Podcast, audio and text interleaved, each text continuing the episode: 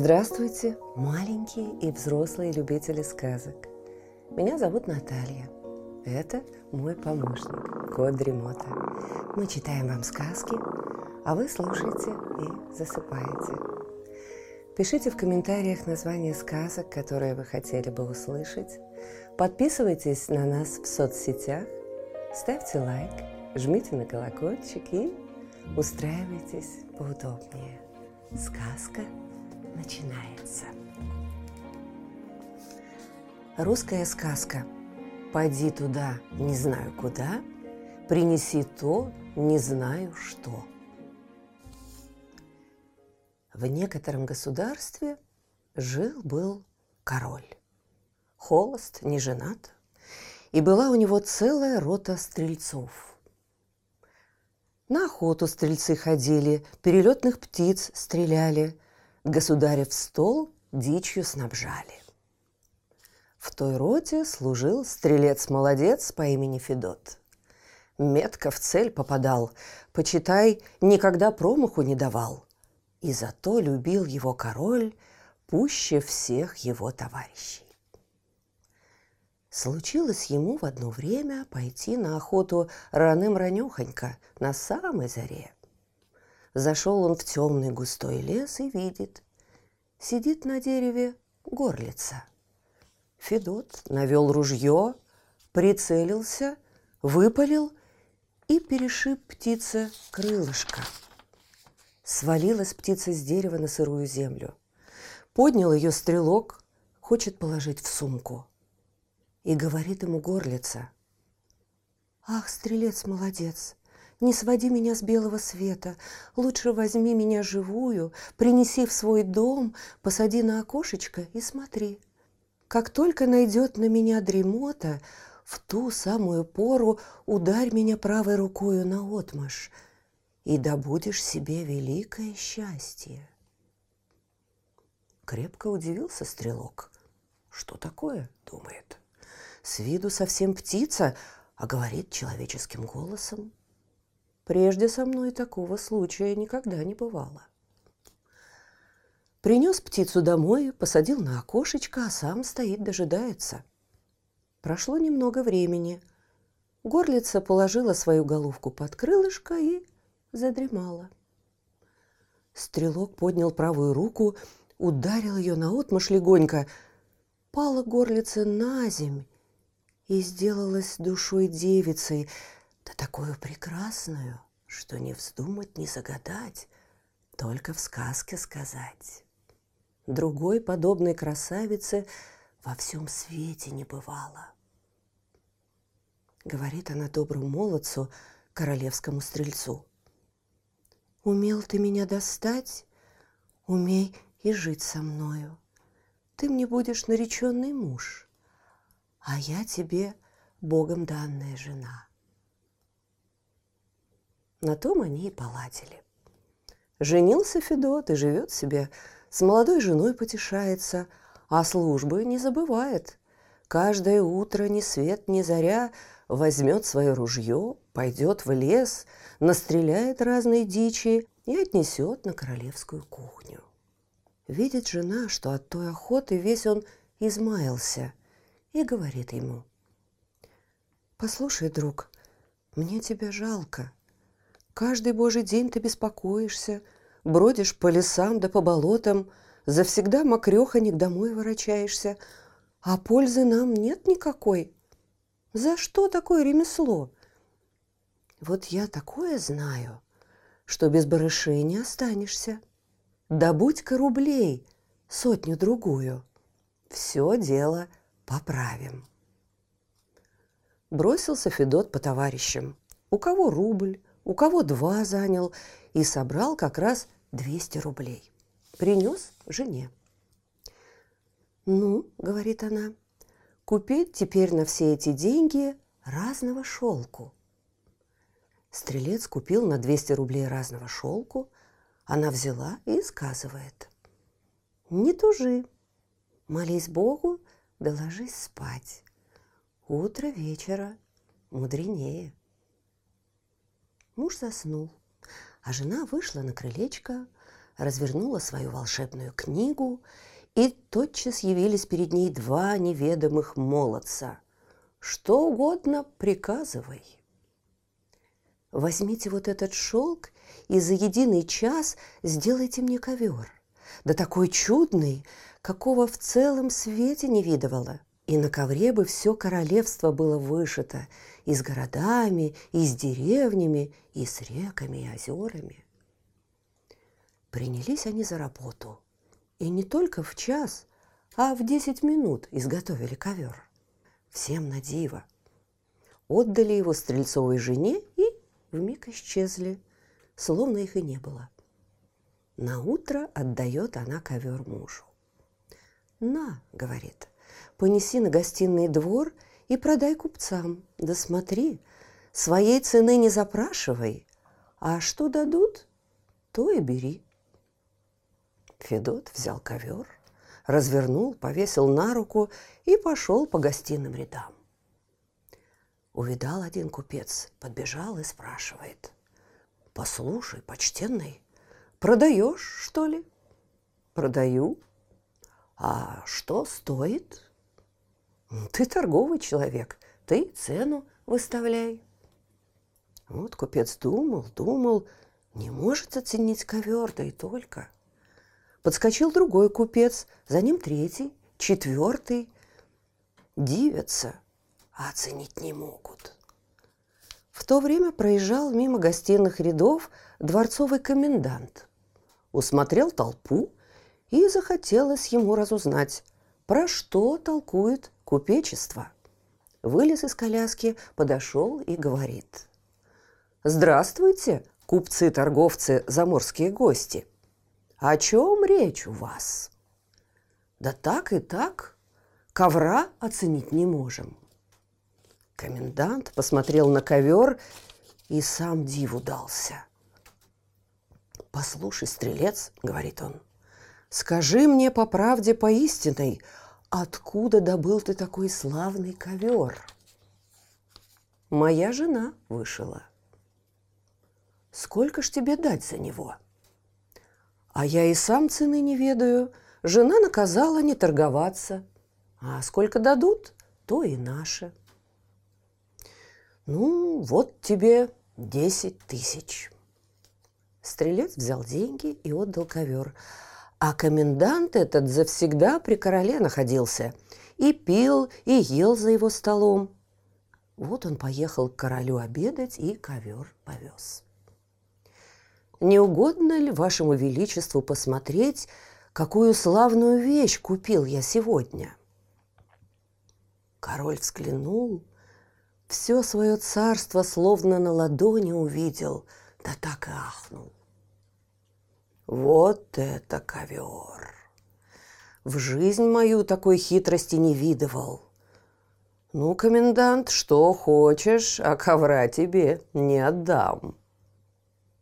Сейчас вынул король двадцать пять тысяч и отдал ему из рук в руки, а ковер во дворце повесил.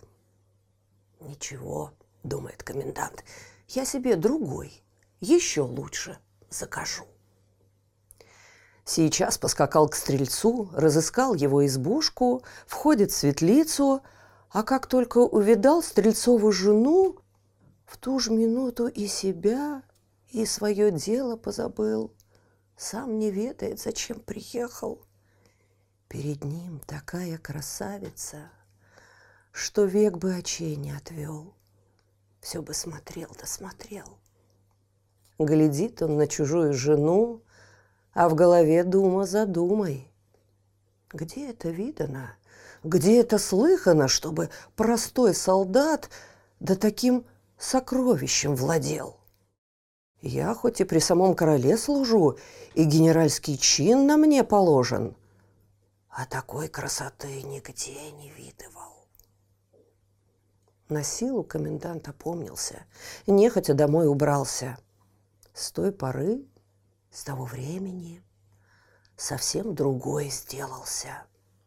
И во сне, и наяву только и думает, что о прекрасной стрельчихе – и ест не заест, и пьет не запьет. Все она представляется. заприметил король и стал его выспрашивать. «Что с тобою подеялось? Аль кручина какая?» «Ах, ваше величество!» Видел я у стрельца жену. Все об ней думаю, и не заесть, и не запить, никаким снадобьем не заворожить. Пришла королю охота самому полюбоваться. Приказал заложить коляску и поехал в Стрелецкую слободу. Входит в светлицу, видит, красота невообразимая. Кто не взглянет, старик ли, молодой ли, всякий без ума влюбится. Защемила его зазноба сердешная. «Чего?» — думает он про себя — Хожу я холост, не женат. Вот бы мне жениться на этой красавице. Зачем ей быть стрельчихою? Ей на роду написано быть королевою. Воротился король во дворец и говорит коменданту. «Слушай, сумел ты показать мне Стрельцову жену, красоту невообразимую, Теперь сумей извести ее мужа. Я сам на ней хочу жениться. А не изведешь, пеняй на себя. Хоть ты и верный мой слуга, а быть тебе в темнице. Пошел комендант, пуще прежнего запечалился. Как стрельца порешить не придумает.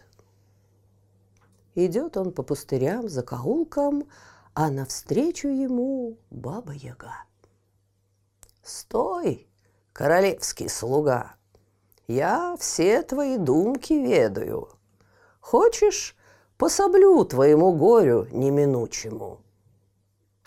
«Пособи, бабушка, что хочешь, заплачу». Сказан тебе королевский указ, чтобы извел ты Федота Стрельца. Это дело бы неважное. Сам-то он прост, да жена у него больно хитра. Ну, да мы загадаем такую загадку, что не скоро справится. Воротись к королю и скажи. За три девять земель в тридесятом царстве есть остров. На том острове ходит олень, золотые рога. Пусть король наберет полсотню матросов, самых негодных, горьких пьяниц и велит изготовить к походу старый гнилой корабль, что 30 лет в отставке числится. На том корабле пусть пошлет Федота Стрельца добывать оленя золотые рога. Чтоб добраться до острова, надо плыть ни много ни мало три года, да назад с острова три года, и того шесть лет – вот корабль выступит в море, месяц прослужит, а там и потонет. Комендант выслушал эти речи, поблагодарил бабу-ягу за науку, вознаградил ее золотом и бегом к королю. «Ваше Величество!» — говорит. «Так и так. Можно, наверное, стрельца-то извести». Король согласился и тотчас отдал приказ по флоту изготовить к походу старый гнилой корабль, нагрузить его провизией на шесть лет и посадить на него 50 матросов, самых распутных и горьких пьяниц. Побежали гонцы по кабакам, по трактирам. Набрали таких матросов, что поглядеть любо-дорого, у кого глаза подбиты, у кого нос сворочен на бок – как скоро доложили королю, что корабль готов, он в ту же минуту потребовал к себе стрельца. «Ну, Федот, ты у меня молодец, первый в команде стрелец. Сослужи ко мне службу. Поезжай за три девять земель в тридесятое царство, там есть остров. На том острове ходит олень, золотые рога. Поймай его живого и привези сюда. Стрелец задумался. Не знает, что и отвечать ему. «Думай, не думай», — сказал король. «А коли не сделаешь дело, то мой меч, твоя голова с плеч». Федот повернулся налево кругом и пошел из дворца. Вечером приходит домой крепко печальный, не хочет и слова вымолвить. Спрашивает его жена. О чем, милый, закручинился? Аль невзгода какая? Он рассказал ей все сполна. «Хм, так ты об этом печалишься? Есть о чем. Это службишка, не служба. Молись к Богу, доложись спать. Утро вечера мудренее. Все будет сделано. Стрелец лег и заснул, а жена его развернула волшебную книгу, и вдруг явилось пред ней два неведомых молодца. Что угодно, что надобно. Ступайте вы за три девять земель в тридесятое царство на остров. Поймайте оленя золотые рога и доставьте сюда. Слушаем, к свету все будет исполнено. Вихрем понеслись они на тот остров, схватили оленя золотые рога, принесли его прямо к стрельцу во двор. За час до рассвета все дело покончили и скрылись, словно их и не было.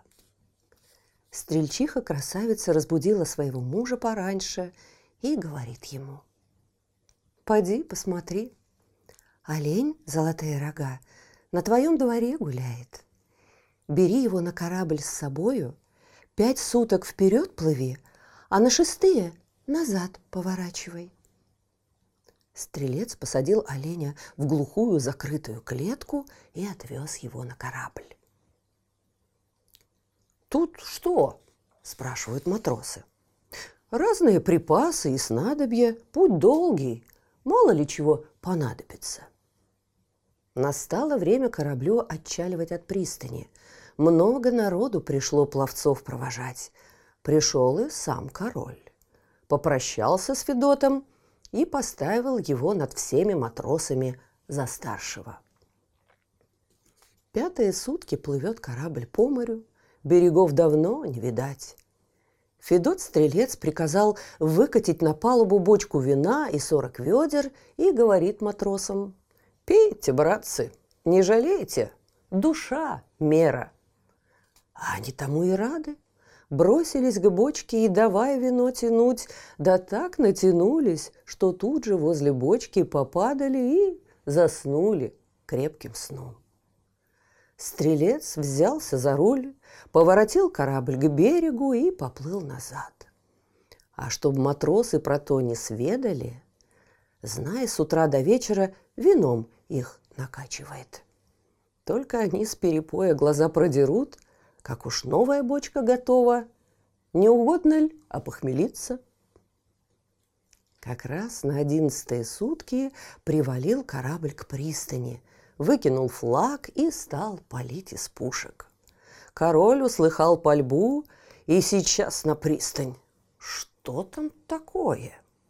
Увидал стрельца, разгневался и накинулся на него со всей жестокостью. «Да как ты смел до сроку назад воротиться?» «А куда же мне деваться-то, Ваше Величество? Пожалуй, иной дурак десять лет в морях проплавает, да путного ничего не сделает. А мы вместо шести лет всего-навсего десять суток проездили, да свое дело справили. Не угодно ли взглянуть на оленя, золотые рога?» тотчас сняли с корабля клетку, выпустили златорогого оленя. Король видит, что стрелец прав. Ничего с него не возьмешь. Позволил ему домой идти, а матросам, которые с ним ездили, дал свободу на целые шесть лет. Никто не смей их и на службу спрашивать, потому самому, что они уж эти года заслужили. На другой день Призвал король коменданта. Напустился на него с угрозами. «Что ты?» — говорит. «Али шутки со мной шутишь? Видно, тебе голова твоя недорога. Как знаешь, а найди случай, чтобы можно было Федота Стрельца злой смерти предать». Ваше Королевское Величество, позвольте подумать, а вось можно поправиться. Пошел комендант пустырями да закоулками навстречу ему баба Яга. «Стой, королевский слуга, я твои думки ведаю. Хочешь, пособлю твоему горю?» «Пособи, бабушка, ведь стрелец-то вернулся и привез оленя золотые рога». «Ох, уж слышала. Сам-то он простой человек. Извести его нетрудно бы. Все равно, что щепоть табака понюхать. Да жена у него больно хитра. Ну да мы загадаем ей иную загадку, с которой не так скоро справится. Ступай к королю и скажи. Пусть пошлет он стрельца туда, не знаю куда, принести то, не знаю что. Уж этой задачи он во веки веков не выполнит. Или совсем без вести пропадет, или с пустыми руками назад вернется. Комендант наградил бабу-ягу золотом и побежал к королю. Король выслушал и велел стрельца позвать. «Ну, Федот, ты у меня молодец, первый в команде стрелец. Сослужи-ка ты мне одну службу. Достал оленя золотые рога, сослужи и другую. Поди туда, не знаю куда, и принеси то, не знаю что. Да помни, коль не принесешь, то мой меч, твоя голова с плеч.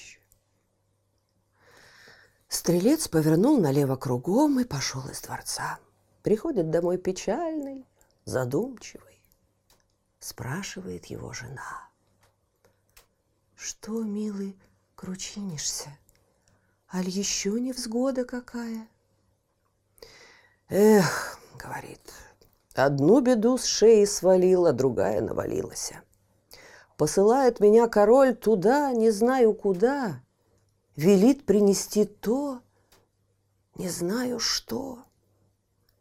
Через твою красу все напасти несу. Да, эта служба немалая.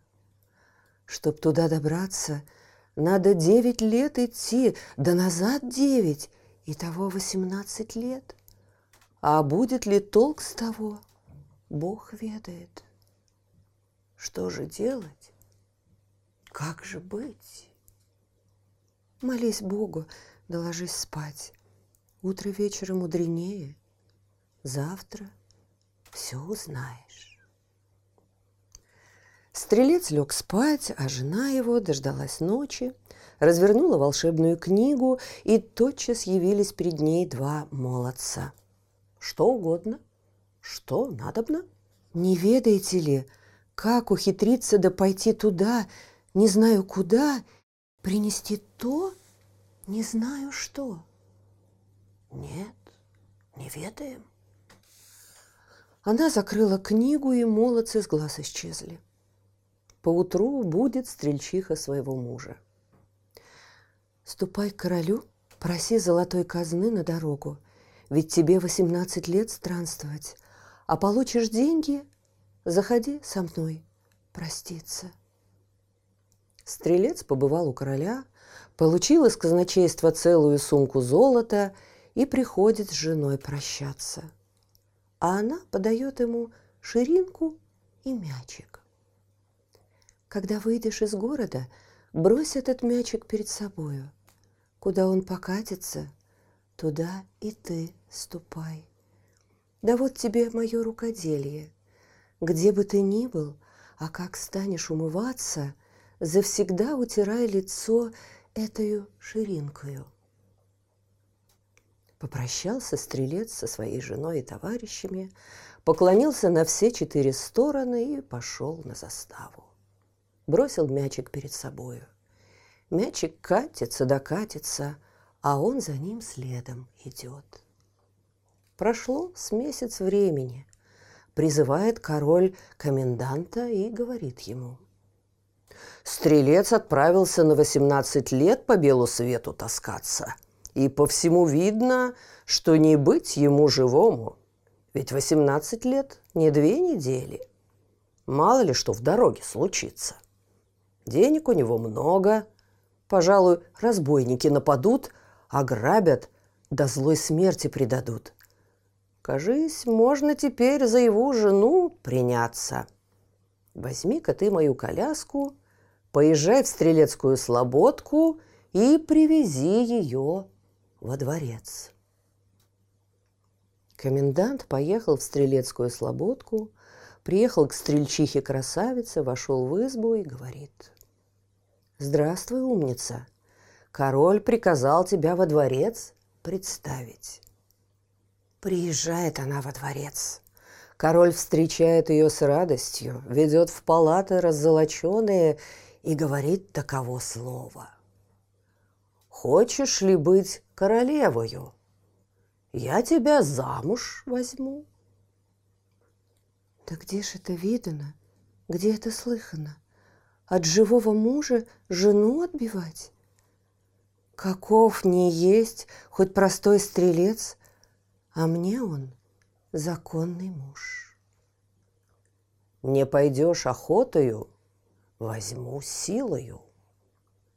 Красавица усмехнулась, ударилась об пол, обернулась горлицей и улетела в окно. Много царств и земель прошел стрелец, а мячик все катится. Где река встретится, там мячик мостом перебросится, где стрельцу отдохнуть захочется, там мячик пуховой постелью раскинется.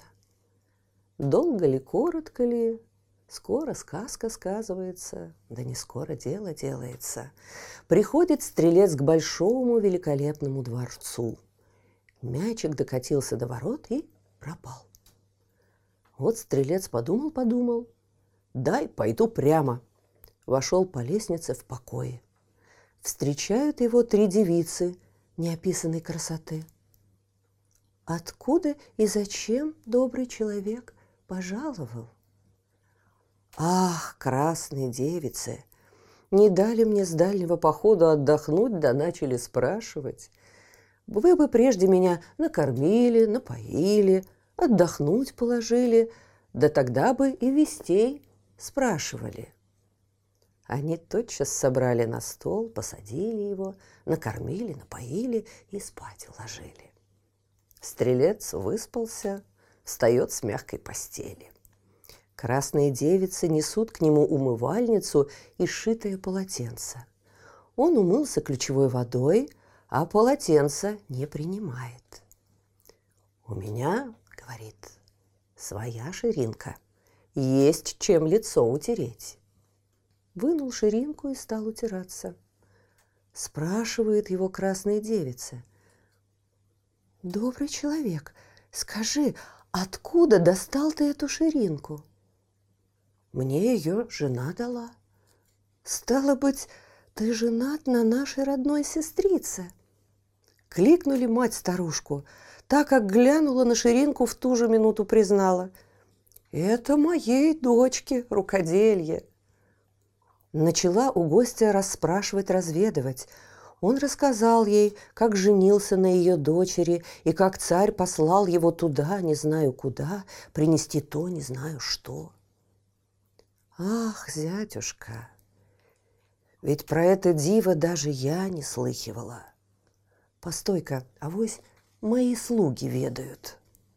Вышла старуха на крыльцо, крикнула громким голосом, и вдруг Откуда только взялись? Набежали всякие звери, налетели всякие птицы. Гой звери лесные и птицы воздушные. Вы, звери, везде рыскаете, вы, птицы, всюду летаете. Не слыхали ли, как дойти туда, не знаю куда, и принести то, не знаю что? Все звери и птицы в один голос отвечали. Нет, мы про то не слыхивали. Распустила их старуха по своим местам, по трущобам, по лесам, по рощам. Воротилась в горницу, достала свою волшебную книгу, развернула ее, и тотчас явились к ней два великана. Что угодно, что надобно. А вот что, слуги мои верные, понесите меня вместе с зятем на океан море широкое и станьте как раз на средине, на самой пучине.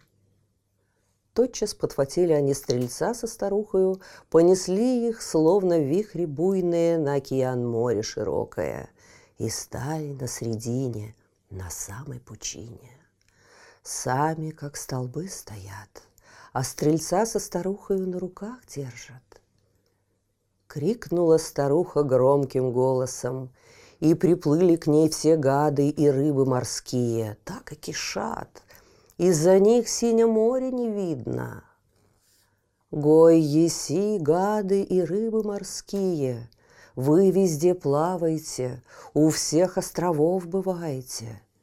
Не слыхали ли, как дойти туда, не знаю куда, И принести то, не знаю что? Все гады и рыбы в один голос отвечали. Нет, мы про то не слыхивали. Вдруг протеснилась вперед старая колченогая лягушка, которая уж лет тридцать как в отставке жила, и говорит. «Ква, ква, я знаю, где этакое диво найти». «Ну, милая, тебя-то мне и надобно», — сказала старуха. Взяла лягушку и велела великанам себя и зятя домой отнести. Мигом очутились они во дворце. Стала старуха лягушку допытывать. «Как и какую дорогую моему зятю идти?» Отвечает лягушка. «Это место на краю света, далеко-далеко. Я бы сама его проводила, да уж больно стара. Еле ноги волочу. Мне туда и за пятьдесят лет не допрыгать. Старуха принесла большую банку, налила свежим молоком, посадила в нее лягушку и дает зятю. «Неси, — говорит, — эту банку в руках, а лягушка пусть тебе дорогу показывает».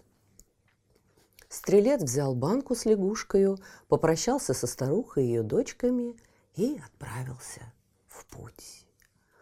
Он идет, а лягушка дорогу ему показывает. Близко ли, далеко ли, долго ли, коротко ли, приходит к огненной реке. За той рекой высокая гора стоит, а в той горе дверь видна. «Ква! Ква!» — говорит лягушка. «Выпусти меня из банки. Надо нам через реку переправиться». Стрелец вынул ее из банки и пустил на земь. «Ну, добрый молодец, садись на меня, да не жалей, небось, не задавишь». Стрелец сел на лягушку и прижал ее к земле. Начала лягушка дуться, дулась, дулась и сделалась такой большой, словно сток сенной. У стрельца только и на уме, как бы не свалиться. Коли свалюсь, до смерти ушибусь. Лягушка надулась, да как, прыгнет, перепрыгнула через огненную реку и сделалась опять маленькою. Теперь, добрый молодец, ступай в эту дверь, а я тебя здесь подожду. Войдешь ты в пещеру и хорошенько спрячься. Спустя некое время придут туда два старца. Слушай, что они будут говорить и делать, а после, как они уйдут, и сам тоже говори и делай. Стрелец подошел к горе, отворил дверь. В пещере так темно, хоть глаз выколи. Полез на карачках и стал руками щупать. нащупал пустой шкаф, сел в него и закрылся. Вот, немного погодя, приходят туда два старца и говорят. «Эй, шмат разум, покорми-ка нас!» И в ту же минуту, откуда что взялось, зажглись люстры, загремели тарелки и блюда, и явились на столе разные вина и кушанья. Старики напились, наелись и приказывают. «Эй, шмат разум, убери все!» Вдруг ничего не стало. Ни стола, ни вин, ни кушаньев. Люстры все погасли. Слышит стрелец, что два старца ушли. Вылез из шкафа и крикнул. «Эй, шмат разум! Что угодно? Покорми меня!» Опять явились и люстры зажженные, и стол накрытый, и всякие напитки и кушанья – Стрелец сел за стол и говорит. «Эй, шмат разум, садись-ка, брат, со мною, станем есть, пить вместе, а то одному-то мне скучно». Отвечает невидимый голос. «Ах, добрый человек, откуда вы тебя Бог принес? Скоро тридцать лет, как я двум старцам верой правдой служу, а за все это время они ни разу меня с собой не сажали. Смотрит стрелец и удивляется. Никого не видать, а кушанье с тарелок словно как метелочкой подметают, а бутылки с вином сами подымаются, сами в рюмки наливаются. Глядь, уши пусты. Вот стрелец наелся, напился и говорит. «Послушай, шмат разум, а хочешь мне служить?» У меня житье хорошее. А чего не хотеть? Мне давно надоело здесь. А ты, вижу, человек добрый. Ну, прибирай все, да пойдем со мной. Вышел стрелец из пещеры, оглянулся назад. Нет никого. Шмат разум, ты здесь? Да здесь. Не бойся, я от тебя не отстану. Ладно, сказал стрелец и сел на лягушку. Лягушка надулась и перепрыгнула через огненную реку. Он посадил ее в банку и отправился в обратный путь. Пришел к теще и заставил своего нового слугу хорошенько угостить старуху и ее дочек. Шмат разум так их употчевал, что старуха с радости чуть плясать не пошла а лягушке за ее верную службу назначила по три банки молока в день давать. Стрелец распрощался с тещей и пустился домой. Шел-шел и сильно уморился. Прибились его ноги скорые, опустились руки белые. «Эх, — говорит, — шмат разум, если б ты ведал, как я устал, просто ноги отымаются. Да что ж ты мне давно не скажешь? Я б тебя живо на место доставил. Тотчас подхватила стрельца буйным вихрем и понесло по воздуху так шибко, что с головы шапка свалилась. «Эй, шмат разум, постой на минутку, моя шапка свалилась!» «Поздно, сударь, хватился. Теперь шапка твоя за пять тысяч верст позади. Города и деревни, реки и леса так и мелькают перед глазами. Вот летит стрелец над глубоким морем и гласит ему шмат разум. Хочешь, я на этом море золотую беседку сделаю. Можно будет отдохнуть, да и счастье добыть. А ну, сделай, сказал стрелец и стал опускаться на море где за минуту только волны подымались, там появился островок, а на островке золотая беседка. Говорит стрельцу шмат разум. Садись в беседку, отдыхай, на море поглядывай. Будут плыть мимо три купеческих корабля и пристанут к острову. Ты зазови купцов, угости, упочивай и променяй меня на три диковинки, что купцы с собой везут – В свое время я к тебе назад вернусь. Смотрит стрелец, с западной стороны три корабля плывут. Увидали корабельщики остров и золотую беседку. «Что за чудо?» — говорят. «Сколько раз мы тут плавали, кроме воды ничего не было, а тут, на, поди, золотая беседка явилась. Пристанемте, братцы, к берегу, поглядим, полюбуемся». Тотчас остановили корабельный ход и бросили якори. Три купца-хозяина сели на легкую лодочку и поехали на остров. «Здравствуй, добрый человек!» «Здравствуйте, купцы чужеземные! Милости просим ко мне! Погуляйте, повеселитесь, роздых возьмите. Нарочно для заезжих гостей и беседка выстроена». Купцы вошли в беседку, сели на скамеечку. «Эй, шмат разум!» – закричал стрелец. «Дай-ка нам поесть, попить!» Явился стол. На столе вина и кушанья. Чего душа захочет, все мигом исполнено. Купцы только ахают. «Давай, — говорят, — меняться. Ты нам своего слугу отдай, а у нас возьми зато любую диковинку – а какие у вас диковинки? А посмотри, увидишь. Один купец вынул из кармана маленький ящичек. Только открыл его, тотчас по всему острову славный сад раскинулся и с цветами, и с дорожками, и закрыл ящичек, и сад пропал. Другой купец вынул из-под полы топор и начал тяпать. Тяп да тяп, вышел корабль. Тяп да тяп, еще корабль.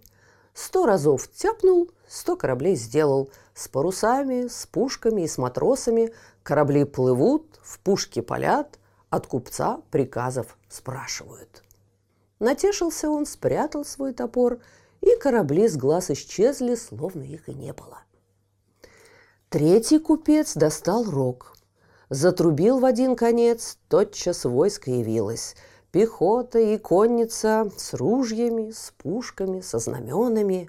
Ото всех полков посылают купцу рапорты, а он отдает им приказы. Войска идут, музыка гремит, знамена развиваются. Натешился купец, взял трубу, затрубил с другого конца, и нет ничего. Куда вся сила девалась? «Хороши ваши диковинки», «Да мне непригодны», — сказал стрелец. «Войска да корабли — дело царское, а я простой солдат. Коли хотите со мной поменяться, так отдайте мне за одного слугу невидимку все три диковинки». «А немного ли будет?» «Ну, как знаете, а я иначе меняться не стану». Купцы подумали про себя – ну, на что нам этот сад, эти полки, военные корабли? Лучше поменяться. По крайней мере, без всякой заботы будем и сыты, и пьяны. Отдали стрельцу свои диковинки и говорят. «Эй, шмат разум, мы тебя берем с собою. Будешь ли ты нам служить верою правдою?» «Отчего ж не служить? Мне все равно, у кого не жить». Воротились купцы на свои корабли и давай всех корабельщиков поить угощать. «Ну-ка, шмат разум, поворачивайся!» Перепились все допьяно и заснули крепким сном. А стрелец сидит в золотой беседке, призадумался и говорит. «Эх, жалко! Где-то теперь мой верный слуга Шмат Разум?» «Я здесь!» господин!» Стрелец обрадовался. «А не пора ли нам домой?» Только сказал, как вдруг подхватило его буйным вихрем и понесло по воздуху. Купцы проснулись, и захотелось им выпить с похмелья. «Эй, шмат разум, дай-ка нам опохмелиться!» Никто не отзывается, никто не прислуживает – Сколько ни кричали, сколько ни приказывали, нет ни на грош толку. Ну, господа, надул нас этот мошенник. Теперь черт его найдет. И остров пропал, и золотая беседка сгинула. Погоревали, погоревали купцы, подняли паруса и отправились, куда им было надобно. Быстро прилетел стрелец в свое государство, опустился возле синего моря на пустом месте. «Эй, шмат разум, а нельзя ли здесь дворец выстроить?» «Отчего нельзя? Сейчас будет готов». В миг дворец поспел, да такой славный, что и сказать нельзя. Вдвое лучше королевского.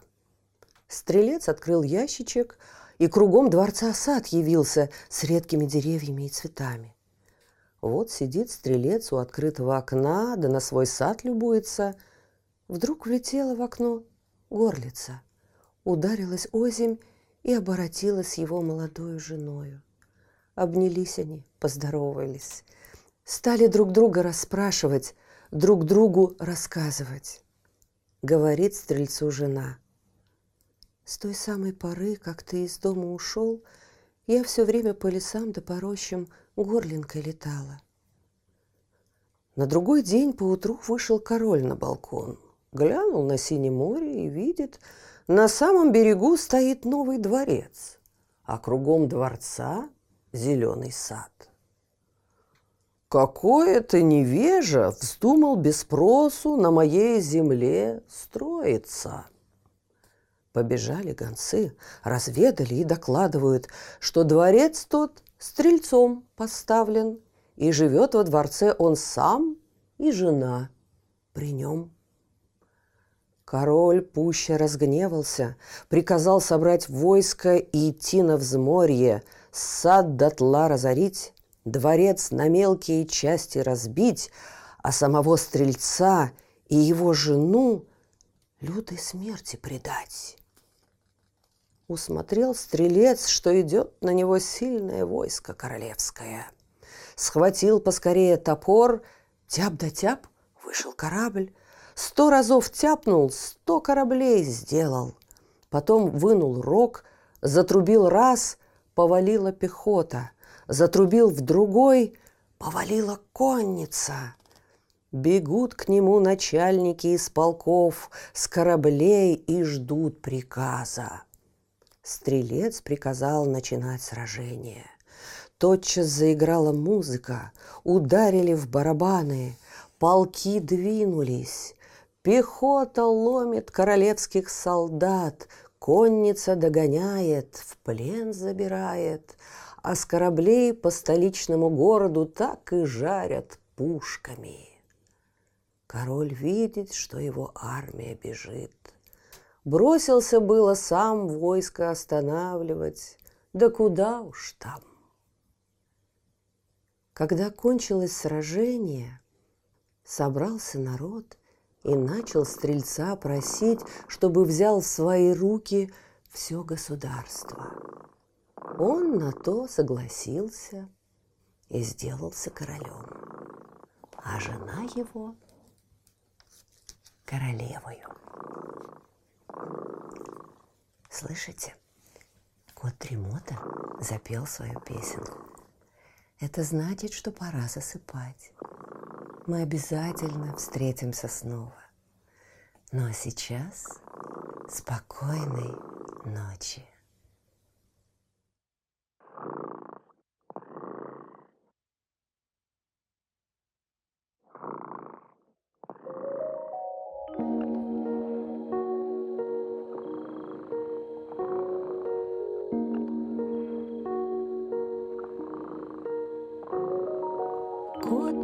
Дремота сладко спит,